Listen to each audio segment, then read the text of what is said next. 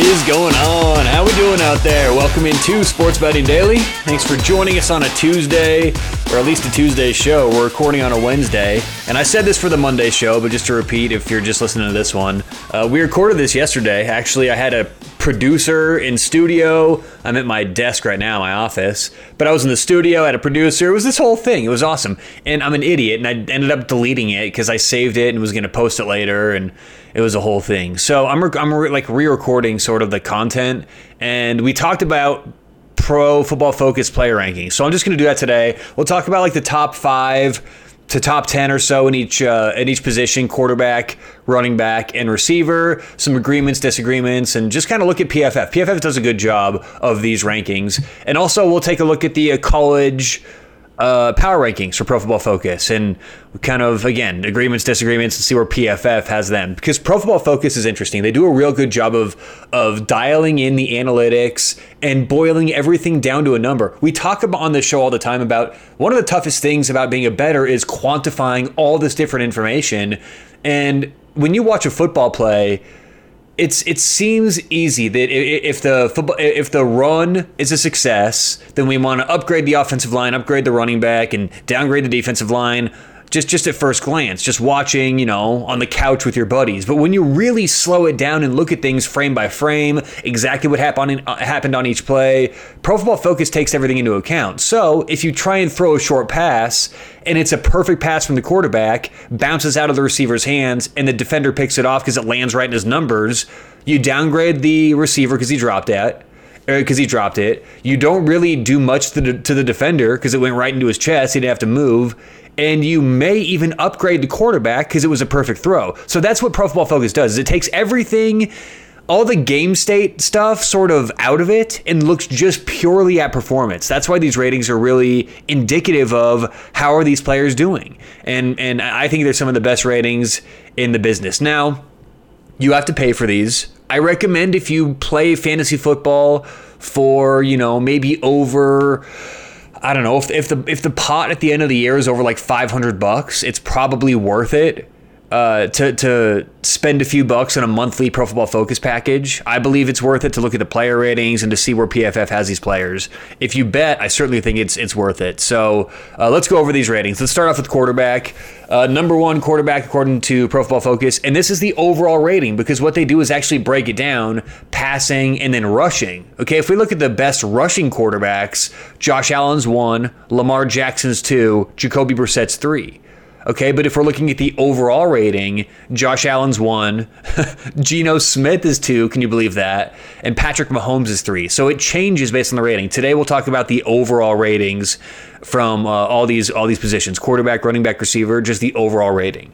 So josh allen one Geno smith two mahomes three andy dalton is four. Now andy dalton has, hadn't had a ton of snaps. He's only had 188 offensive snaps compared to mahomes who's had over 400 jalen hurts who's had 444 tom brady's had 409 so the volume isn't there yet but he's grading out number four overall for his volume. Uh, jalen hurts is fifth. Tua Tagovailoa is sixth. And again, the snaps thing, he's only had 196 snaps. But Tua's looked really good this year. And I don't know, I'm not sure if I shared it. I might have on the show's uh, Twitter account at SBD underscore pod. But it, it, was this video that someone posted a couple weeks ago about, uh, or it was Tua throwing the football and it was flipped. So it looked like he was right handed. And it's so weird how that phenomenon works because I think that Tua looks weird throwing. I thought that Tim Tebow looked a little strange throwing. Lefties just look weird, but when you flip it, it looks completely normal. Like Tua's got this actually like really tight, fast delivery. He looks almost elite when you flip him to a right-hander. So optics mean a lot the way we evaluate and judge, or even in fantasy football, if we're talking about that, where you draft these players and you'll trade for these players. And it's just funny, you know, Tua, I don't think anyone's saying he's a, you know, uh, consistent top five PFF quarterback in the league every year, but this year number six overall. I don't, I don't, think that's some fluke. And by the way, if you say, "Oh, well, he runs the football, he runs football," he's one of the worst rushing quarterbacks according to the PFF grades in the league. He's grading out at the, let's see, 54. So he's right there, 26th in the league in rushing. okay, 26th out of 36. And so it's not because of his legs. It's purely because of his, his arm. And if you look at the, uh, the the passing rating, he's sixth as well. So anyway, Tua is sixth, and when he plays, and he may not play if he gets hit again, and you know, watch out for that. That's something to consider. But he's been very good this year. Tom Brady, number seven. Kirk Cousins, Kirk the Jerk, number eight. And if there's one thing we know about Kirk, you get him in that early morning time slot and he is uh, one of the best in the league, or at least consistent.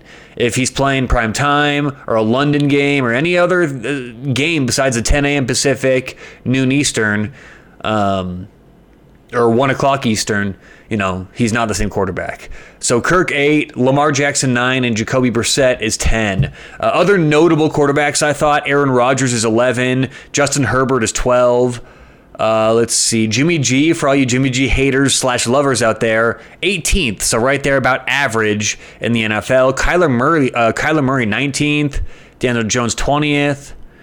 So uh, this is interesting stuff. Derek Carr 25th, Russell Wilson 30th, just one spot uh, behind Matthew Stafford 29th. So, uh, but yeah, the, the the top 10 that's that's really interesting. I mean, look, this is why it's good to go through this because this sort of sheds all the biases and all the preconceived ideas we have about these guys. These are just numbers and nothing more. So, you know, if you heard like Tua come up and you go, oh, what is that? Tua sucks. Pro Football Focus don't know what they're talking about.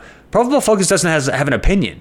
They just look at the, the everything that they can, try and boil it down to a number and give us access to that data for a nominal fee, of course. All right, let's get to wide receivers. And by the way, it's just like no plug. I don't, you know, I'm just think it's a good tool. Uh, receiver rankings, number one in the league. Who do you think's number one? Give you a little little jeopardy here. All right, it is Tyreek Hill, number one. Number two, Stefon Diggs. Uh, number three, Cooper Kupp. Number four, AJ Brown. And number five, I think my biggest surprise here was Drake London. You know, Drake London. And, and what Ryan, producer Ryan, said yesterday when he was in studio was if you look at Atlanta last year with Kyle Pitts, as a rookie, before a lot of people knew how to stop him, they exploited that. And they really, really took advantage of other teams with uh, Kyle Pitts. This year, Kyle Pitts has fallen off the map, but Drake London really stepping up his production.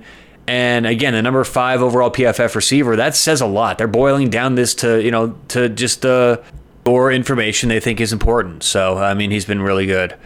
Uh, where are we here? Uh, Drake London, number five. Randall Cobb, number six. How about that? Randall Cobb six, Chris Olave seven, Brandon Aiyuk number eight, Chris Godwin number nine, and Jakobi Meyers number ten. And and again, some of these players have great stats. Some don't have stats that jump off the page. But this isn't about statistics. It's about how are they performing on a game by game, play by play basis. So that's really what's important here. Um, that's what is, you know surprises me about Randall Cobb. And I mean, Randall Cobb hasn't been blowing up in the stats, but he's been playing very well when he gets a chance. Uh, you know, Brandon Aiyuk, he gets a lot of opportunities, but he's eighth in the league. So, uh, okay. Uh, and by a lot of opportunities, I mean a lot of snaps 343 snaps so far, uh, which is the th- second highest on the list I just read. Uh, Chris Godwin, ninth overall. Jakobi Meyers, 10th overall. 11th, uh, Amon-Ra St. Brown. 12, Justin Jefferson. 13, Michael Pittman for uh, Indianapolis. Uh, Davante's 14th. Isn't that surprise a lot of people, right? You look at stats, you look at the dominance this year, the target share, but uh, Davante Adams only 14th overall in the NFL. And uh, let's go 15. Jaylen Waddle is 15th. So uh, Tyreek Hill number one, Jaylen Waddle 15. And look at how well Tua has been playing. It's like, okay, is Miami underperforming? Like, should that be a part of the discussion after looking at those ratings? All right, so let's get to uh, halfbacks, and that's where we'll stop today. We're not going to do all the positions. But uh, running backs, the number one running back according to Pro Football Focus has been Nick Chubb, uh, two Josh Jacobs, three Tony Pollard, four Christian McCaffrey. And you know what's interesting is Christian McCaffrey is obviously, well, maybe not obviously, but he's a very good uh, receiving running back. Number two in the league at uh, just pure receiving rankings. But when you look at the rush rankings, he is uh, seventh overall. So I mean that's not horrible seventh, but obviously his main tool is, is receiving. If you want to know who he's behind as the number two uh, ball catching uh, uh running back in the league, Leonard Fournette, number one. Uh, just slightly above him. overall rankings, though, for halfback, I said Nick Chubb number one, Josh Jacobs number two, Pollard number three, McCaffrey number four, uh, Rhamondre Stevenson for New England number five, Derrick Henry number six for Tennessee, Aaron Jones, seven for Green Bay. Eight, Cordarrelle Patterson for Atlanta. Very good season for Cordarrelle Patterson. Uh, nine, Saquon Barkley. Ten, Austin Ekeler. And uh, 11, Damien Harris. Uh, New England, two of the top 11 halfbacks in uh, PFF's ratings. That's that's impressive. All right, before we get out of here today, let's look at the college uh, power ratings. I think this is really interesting. We're, we're PFF again. Pro Football Focus doesn't do a ton of college work, but where they do, I think it's just interesting to see what the numbers say. What does PFF's algorithm and methodology boil down to in terms of the numbers?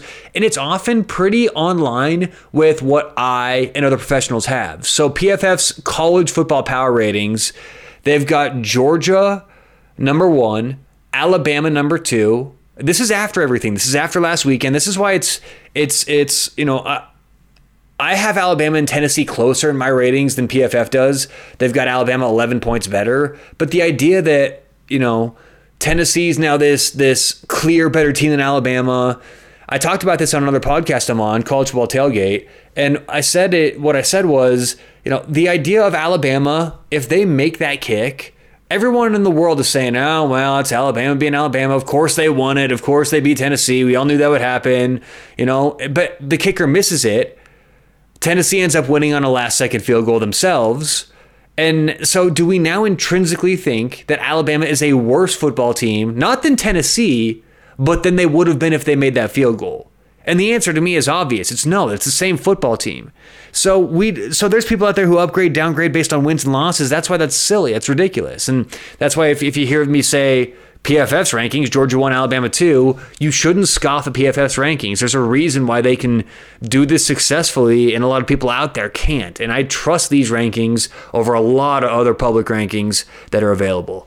Uh, Georgia 1, Bama 2, Ohio State 3, Michigan 4, Clemson 5. Uh, they have Tennessee number 6, Ole Miss number 7, Texas number 8, Illinois number 9, Oklahoma State number 10. I'll just keep going through the top 20. Uh, 11 is 10 or, or, excuse me, 11 is Cincinnati, uh, 12 is Penn State, 13 TCU. Uh, actually, uh, 13 there's a tie. They're the exact same rating. TCU and Kentucky, both uh, about two touchdowns better than average. UCLA uh, 15th. because there's two 13s, right? TCU 13, Kentucky 13. UCLA 15, Oregon 16, Two teams tied at 17, USC and Pittsburgh. Actually, three teams USC, Pittsburgh, and Wake Forest. And number 20 is Arkansas. So those teams range from Arkansas, about 12 and a half points better than the average football team, to Georgia, 31 and a half points better than the average football team.